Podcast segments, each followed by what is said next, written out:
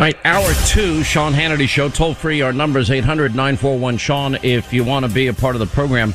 Uh, it's an amazing thing, isn't it, that we, you know, here we are a year later, last year at this time, uh, heading into a presidential election, and now we're 300% higher in terms of COVID positivity cases. And meanwhile, we've got three vaccines. We've got now Joe Biden for the first time, what, last week or a week and a half ago, mentions monoclonal antibodies.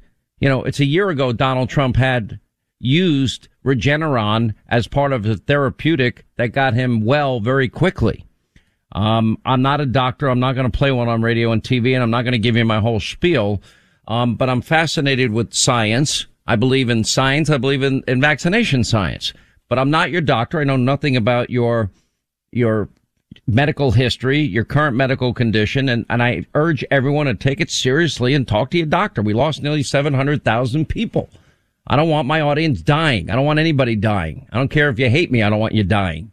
Anyway, and so I was reading the Epoch Times last week, and sure enough, they interviewed a guy. I don't know why I had not heard of him before because I'm following this daily. His name is Dr. Robert Malone. It turns out he is the inventor of the technology of mRNA vaccines and RNA as a drug. In other words, the technology that led to the Pfizer Moderna vaccines, a little different than the Johnson and Johnson vaccine, and I'll let him explain the difference because he joins us now. Uh, sir, welcome uh, to the program. Thank you for being with us. Thank you for um, the opportunity to speak to you and your audience. The first question, doctor, is: Am I doing the right thing by telling people to take it seriously? Take, you know, do your research, learn as much as you can, be informed, um, take into account your unique medical history, your current medical condition, and please talk to your doctor. Uh, and then make the right decision based on on that conversation. I, is that the right advice? Because I see all these people in Washington that never went to medical school, and all these people on TV that never went to medical school with one size fits all medicine, and I have a problem with that. Um, you are dead on, and thank you for saying it. It's precisely the thing that I've been trying to say. I'm not anti-vax. I've been a vaccinologist for 30 years, and as you say kindly, I did play a key role in inventing the technology platform for these. Um, and I've done many other things in my career, but um, I I believe firmly in um, uh, ethics and bioethics and in uh, ensuring that we have safe and effective products. And it's always been the case that vaccines have been stratified for their um, for deciding whether or not to recommend based on age, and this is clearly a disease of the elderly and the obese. Um, so, your, as far as I'm concerned, your messaging to your audience is is pitch perfect. Well, I appreciate it because I'm I get the crap beat out of me, doctor, every day, and I don't know if you can. Uh, you, I don't know if there's any me, medicine you, you and can, me both. you know, you know, um, I actually am fascinated with medicine. Um, I did an hour special with Doctor, a doctor. His name is Doctor Rodriguez in NYU Langone, and he did the first successful face and hand double hand transplant. Um, I have two friends of mine that are brain surgeons. I've actually been in an operating room watching brain surgery. I'm fascinated by it and I'm fascinated by science. Can you explain to this audience, because I don't even know the answer, the difference between mRNA technology that you played a big part in discovering versus, say, the Johnson and Johnson vaccine, which is more historically how they did it. Um, the Moderna Pfizer vaccines would be this new technology, mRNA. Can you explain it? Actually, you got something a little bit wrong. Uh, the J and J vaccine, and I've heard this before. The J and J vaccine is not a traditional vaccine technology. Okay, all three of those are basically gene therapy technologies applied to vaccines. The J and J technology has never been rolled out at this level, and in fact, it stems from the same laboratory at the same time that I was in when I had the mRNA discoveries, that being the lab of Inder Verma at the Salk Institute, Molecular Biology and Virology Lab. So I'm very familiar with both platforms, but uh, the AdVector tech uses a recombinant um, cold virus, an adenovirus, which is a DNA virus, and it puts the, a gene from the SARS-CoV-2, the spike protein gene, into that virus, and then they grow that, and that's what's used to infect you um, and produce this uh, SARS-CoV-2 spike protein. So in that case, your cells are the actual manufacturing factory for the final vaccine product. This is very different from a traditional vaccine if you think of, say, um, a flu vaccine that is a purified uh, fragment of a vaccine that's manufactured using chicken eggs or various other processes and then mixed with something that makes it more reactive and then injected as a purified protein preparation into your arm. What these vaccines are more like is uh, um, attenuated vaccines. So that's uh, polio, smallpox, yellow fever. Those are all attenuated, live attenuated vaccines.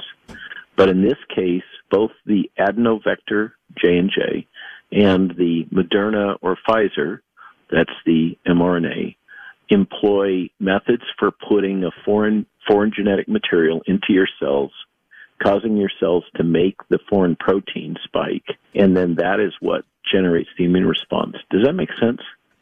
It, it does, but uh, you know you're way more you, are way more sophisticated yeah. about this. As no, it's not. I, if if if it's not making sense, I'm not doing it well. As Richard Feynman said, if you can't make a complex topic understandable, then you don't really understand it. No, but I do. So let me ask it in these terms because, okay, people, you know, we have seen the results and the efficacy, you know, the early efficacy was in the high 90s for both Moderna and Pfizer. I think it was 74 or 77% for the Johnson and Johnson vaccine. Now we have have the Delta variant, then behind that the Peruvian Lambda variant, then this new Mu variant. And there's a new variant. I don't, I don't know how to actually pronounce it. It's R.1 or R.1 or whatever they're calling it that infected 45 mm-hmm. residents. It seems that the greatest fear now surrounds this one in a Kentucky nursing home where uh, all yep. the patients were fully vaccinated and they had every one of them was a breakout case. Yep.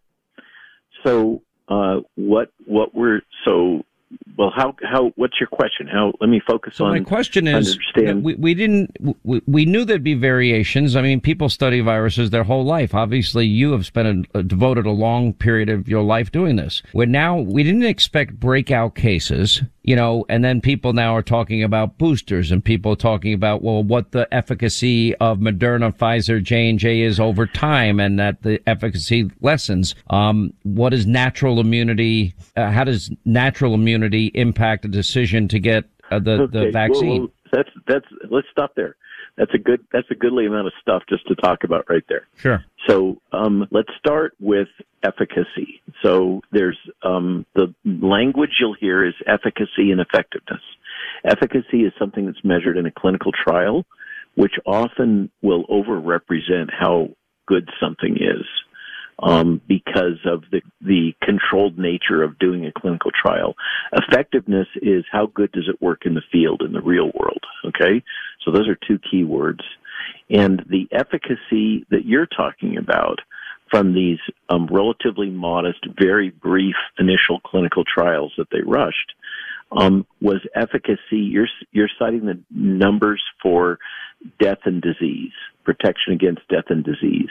That's different from protection against infection or replication or spread. Okay, so it turns out that even back in the day, um, when we were dealing with the original strains that are the ones that are matched to these vaccines, because now we got different viruses basically that aren't matched to these current vaccines.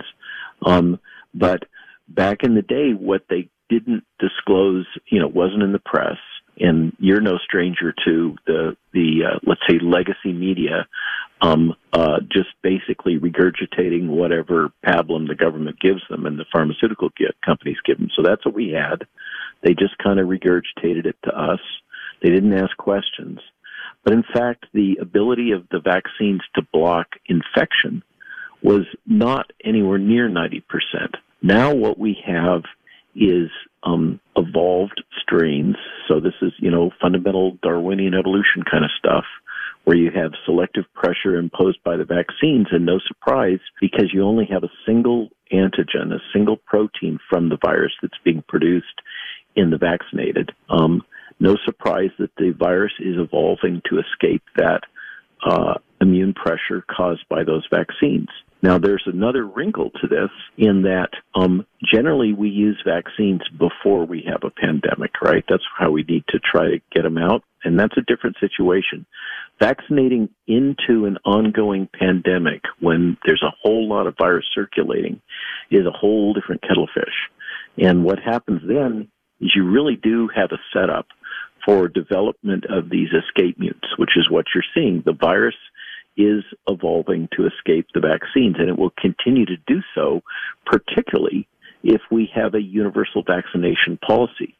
Um, what we've got, I like to say, is the situation. I don't know if you have kids, sir, but I, I've raised. I do. Two I have boys. two kids. They're older. Okay, so uh, yeah, mine are now um, married and off for their lives. But um, I always like to say, if you give a three-year-old a hammer, everything becomes a nail. And they seem to think, yeah, you Oh, get yeah. it, right? Right. These fundamental things, you know, this is everybody can understand this. You know, you give somebody cool new tech that's really powerful, and they think that they can just drive all their problems home with that tech, but it's not that simple. And what what we're at risk for with this universal policy is we're going to continue to generate escape mutants, and they will converge on escape mutants that, and this is happening. We can see it and if you follow the genetics, it's kind of complex stuff, but it's for sure happening. It will drive towards some common set of variants that's really good at replicating and escaping the vaccine. And then what happens? Oh, the people that really needed the vaccine the most, the elderly, the obese, the immunosuppressed, they're no longer going to have first line protection. They're going to be back where they were before, only with viruses that are even more highly replication competent because that's the other thing that's happened is these new variants replicate at much higher levels whether you're vaccinated or not. So if you get infected, if you're vaccinated, here's the paradox that is just um, a lot of people are waking up to this. Okay, there's all this talk that it's the unvaccinated that are creating risk for the vaccinated. Now that just doesn't make sense when you think it through.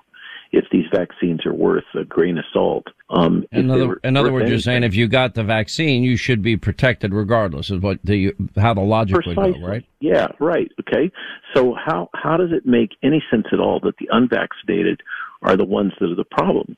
In fact, what's happening is that the vaccinated are when they are infected, and these we now know with these new strains that their the protection against infection is something like 40 to 60 percent. Okay, so it's really not that great. And if you do get infected, your chance of having severe disease is lower. Well, that sounds good, right? That's a good thing. Well, Um, that's what the science has showed us. You're right, and risk of hospitalization and death is lower. You're right. Here's here's here's the wrinkle in that. Okay, is that what that means is the folks that are vaccinated are still getting infected. They're replicating virus in their bodies at the same or higher levels than they were before. They're shedding virus at the same or higher levels than they were before. Remember at the out, beginning of the outbreak when we talked about super spreaders? We've created a whole huge bunch of super spreaders. So the truth is it's the unvaccinated that are at risk from the vaccinated. Does that make sense? It doesn't. it doesn't because they're also at risk of just getting it also, especially the more highly contagious variants. No, if you're unvaccinated. Yes, it's true. But the difference is that now we have folks walking around who think they're perfectly healthy, but in fact are making a lot of virus. And we have a lot of those people doing that. So that's the difference. You look at it sideways, different from the way you're being told. The, it, you know, it should be that the vaccinated are protected. They're not at risk from the unvaccinated. That should be the way it is. All right. We got to take a break. We'll come back. We have more with Dr. Robert Malone. He played a very key role in inventing the technology behind uh, mRNA vaccines. And um, I, I, it's a fascinating discussion. I, I go back to my admonition, though, that I make every day is please do your own research, talk to your own doctor, but please take it seriously. Um, I don't want anybody in this audience ever dying, ever. Um, and then we'll talk about therapeutics on the other side, Regeneron, monoclonal antibodies, and we got a lot of questions for Dr. Malone. Um, it's, you know, this is way out of my arena. So I'm, I'm learning like you are. At 25 till the top of the hour, toll free. It's 800 941 Sean if you want to be a part of the program. Uh, we continue our discussion. We're joined by Dr. Robert Malone. Uh, you've heard of the Pfizer vaccine, the Moderna vaccine. He happens to have played one of the key roles, if not the key role, in inventing the technology that led to the mRNA vaccines like Moderna and Pfizer. And we're, we're talking about, you know, all things involving COVID. Again, information. And, and again, I urge you to talk to your own doctors about what the right decision is. Doctor, if I might just ask a simple question, because obviously this is your technology that they've used. Um, you helped invent this, which means you're a pretty smart guy. And you're, you're telling us things about these variants. It gets a little chilling to me to, to hear some of what you're saying. I don't know why we haven't heard more from you up to this point, but my question is this. So for people, you support science, obviously, and you support the vaccination science, and your breakthrough led to these vaccines. So I, I know it's a general question and you can't answer specific questions of individuals with unique medical histories and you don't know anything about their conditions, but generally, how do you feel about the vaccines based on the technology you played a pivotal role in discovering? I think they've been rushed. I think that's pretty clear. Two key things. We needed more information about the adverse events, the risks of the vaccine. And the other was that um, the database structure that the CDC had used to capture these adverse events was broken. It wasn't working. That was really controversial at the time, but both things have now been proven true. So, in terms of my point of view, um, these were rushed, and unfortunately, we're now dealing with the consequences of things that weren't detected when they should have been. But I, I personally, my position is that based on the current data, and I've I've written two op-eds in the Washington Times with Peter Navarro about this. Based on the current data, it makes sense to vaccinate people 65 and older, morbidly obese, and people with immunodeficiencies. These are the specific groups that the FDA um, uh, committee in, endorsed for the third jab. Okay. And, and would you add for to every, that comorbidities, pre-existing conditions that might be applicable? Yeah, that's why I said high risk okay. conditions. Understood. Um, now, okay. what the what just to dive in down that rabbit hole for a moment, what the FDA just did um, was they authorized for the third jab for those specific people, but then also extended it to anybody who has frequent contact with the public. So that's where the FDA's at. That's not where I'm at. I'm suggesting that the data show that the risk benefit ratio for elderly, morbidly obese, immunodeficiency patients and others that are very high risk, it's still a good bet to take the vaccine. For everybody else, in my opinion, and that of many other colleagues that are out on the front lines actually treating patients in their homes now instead of waiting for them to go to the hospital, we should go ahead and make available the variety of drugs, largely anti-inflammatories, not perfect, but um, that are being used by physicians all over the world to keep people out of the hospital and keep them from dying and keep them from developing. These are COVID. the steroids that are often prescribed when people test positive. Steroids are one solution, um, and that's part of the armamentarium, but frankly, so is hydroxychloroquine um, and many others. So there's a, and by the way, uh, this is a simple thing that your audience can do, and it's good for all of us. Go to your doc and get your vitamin D levels checked, and there's mm-hmm. a darn good chance that they're going to be too low. And if they are, you ought to take supplements because the data are pretty clear that having your vitamin D levels up at the right level can go a long way to preventing you from getting this disease. Let me let me go and ask this question. So I have two friends of mine that live in Atlanta. They were unvaccinated. 174. His wife is, I think, 68. And within 24 hours of their diagnosis, they were at Emory University Hospital getting an infusion of Regeneron, the monoclonal antibodies. Uh, I have another friend of mine who lives, you know, 10 minutes from my house and he's fully vaccinated and he, he got a home test first. He had that Abbott test and it turned out to be accurate and he got it confirmed at a lab. Um, he had a breakthrough case. He had been fully vaccinated for Yep. quite a while. Um, Yep. within 24 hours, he got the monoclonal antibodies, Regeneron infusion. In his case, and he's, you know, was a little overweight and, um, um, he had the best 10 days of his life. He sent his family down to Florida so they wouldn't contract, contract the, the virus from him.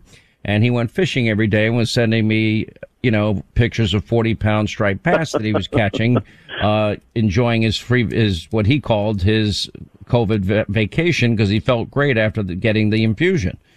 Um, And and, I and then there's Joe Rogan, right? then there's poor Um, Joe Rogan. And by the way, why am I like the only one saying, thank God he's okay? I don't care what your politics are, doctor. I mean this with all my heart. I, I don't want anybody dying from this thing. I really don't. Joe I, Joe I mean, Rogan. I've seen enough. can- Joe Rogan is a hero all over the world. I just spent um, two weeks in Europe um, touring relating to COVID, and and people people know about Joe Rogan um, everywhere. He's he's uh, got amazing reach. But if your point is, um, uh, and I'm going to mention a name, Ron DeSantis, uh, who went out hard in favor of these antibody cocktails and has specifically called out that this was what they used with the POTUS. Um, uh, and uh, he has really quenched the outbreak to a large extent in terms of death and disease in Florida because he has aggressively made available these antibody cocktails. Well, now, I, from what I've been able to gather from my sources, we don't have a shortage of monoclonal antibodies. Not quite the contrary. I mean, we're sharing it with with countries all around the world. I agree, and yet, and yet, paradoxically, now the federal government is going to restrict availability of these monoclonals in Florida. Now, wrap your head around that. Well, let me ask this question then. Whether you're unvaccinated or vaccinated, like my friends in, in Georgia were not vaccinated, my friend in New York was vaccinated, and they come down with COVID. The next question is, what is the next course of action? I, I personally, my, and I've interviewed doctors graduating from Harvard and Yale, and we've had, you know, people on the front lines, un- unlike Dr. Fauci, who I'm not particularly fond of at this point. And, you know, Well, and, remember, Dr. Fauci doesn't treat patients. It's kind of important to know. Dr. Fauci. Yeah, that, is that, a- that is an interesting little point. And those emails were pretty revealing, and the intercept uh, pages were more revealing. But that's a different story for a different day. Just wait. But I, but I want to give good information JFK to my audience. Wait until the first JFK's thing. book comes out. I'm sorry. Wait until uh, JFK Jr.'s book comes out about Mr. Fauci. You will open your eyes. Really? Okay. So my Yes. question to you is. Now, I'm not a doctor. I'm not, I'm not going to play one on radio, so I'm asking you. You're the, you played the big role in inventing the technology for these vaccines, which is pretty fascinating to me. Um, uh, you're obviously a brilliant man. And my question is, so you have a breakthrough case or you're unvaccinated, you contract COVID and, and what's, what's the next bit of advice you'd give people? My advice would be, immediately go talk to your doctor about monoclonal antibodies. That's what my first bit of information would be. Ask them. I think that's I think that's great advice. There's also um, many other um, complementary uh, drugs and agents that you can take, but uh, you you know, given that uh, you're a responsible broadcaster and journalist, um, I think that's a super position to take. Nobody in in the FDA or in the fact checker community can hit you on that one. Quick break. More with Dr. Robert Malone. He played an instrumental role in the invention of the mRNA technology that led to the vaccines of Pfizer and Moderna.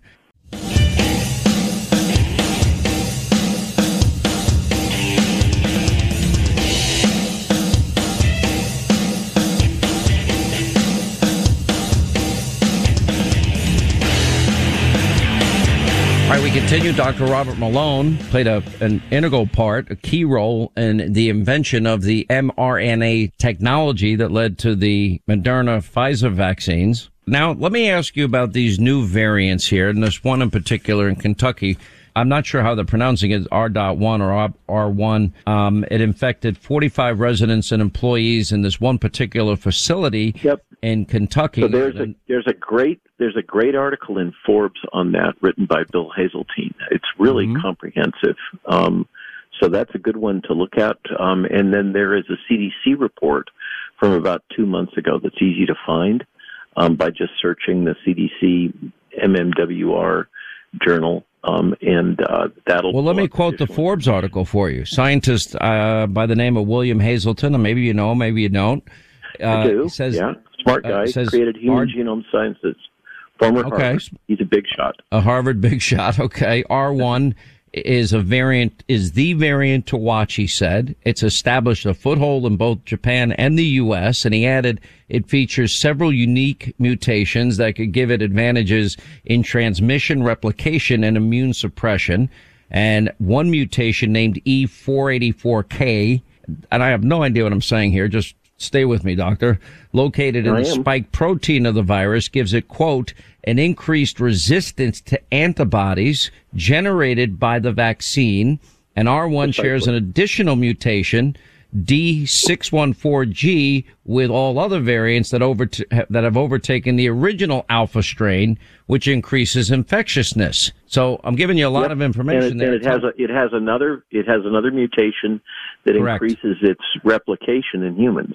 I didn't want um, to show off. I so could have brought that up too. You're you're you are on it, my friend. Uh, so, but, I, but well what does done. it mean though? Because I really don't understand it. So, um, this the uh, current vaccine products, and there's new ones coming that are second generation products. But the current vaccine products all rely on the spike protein.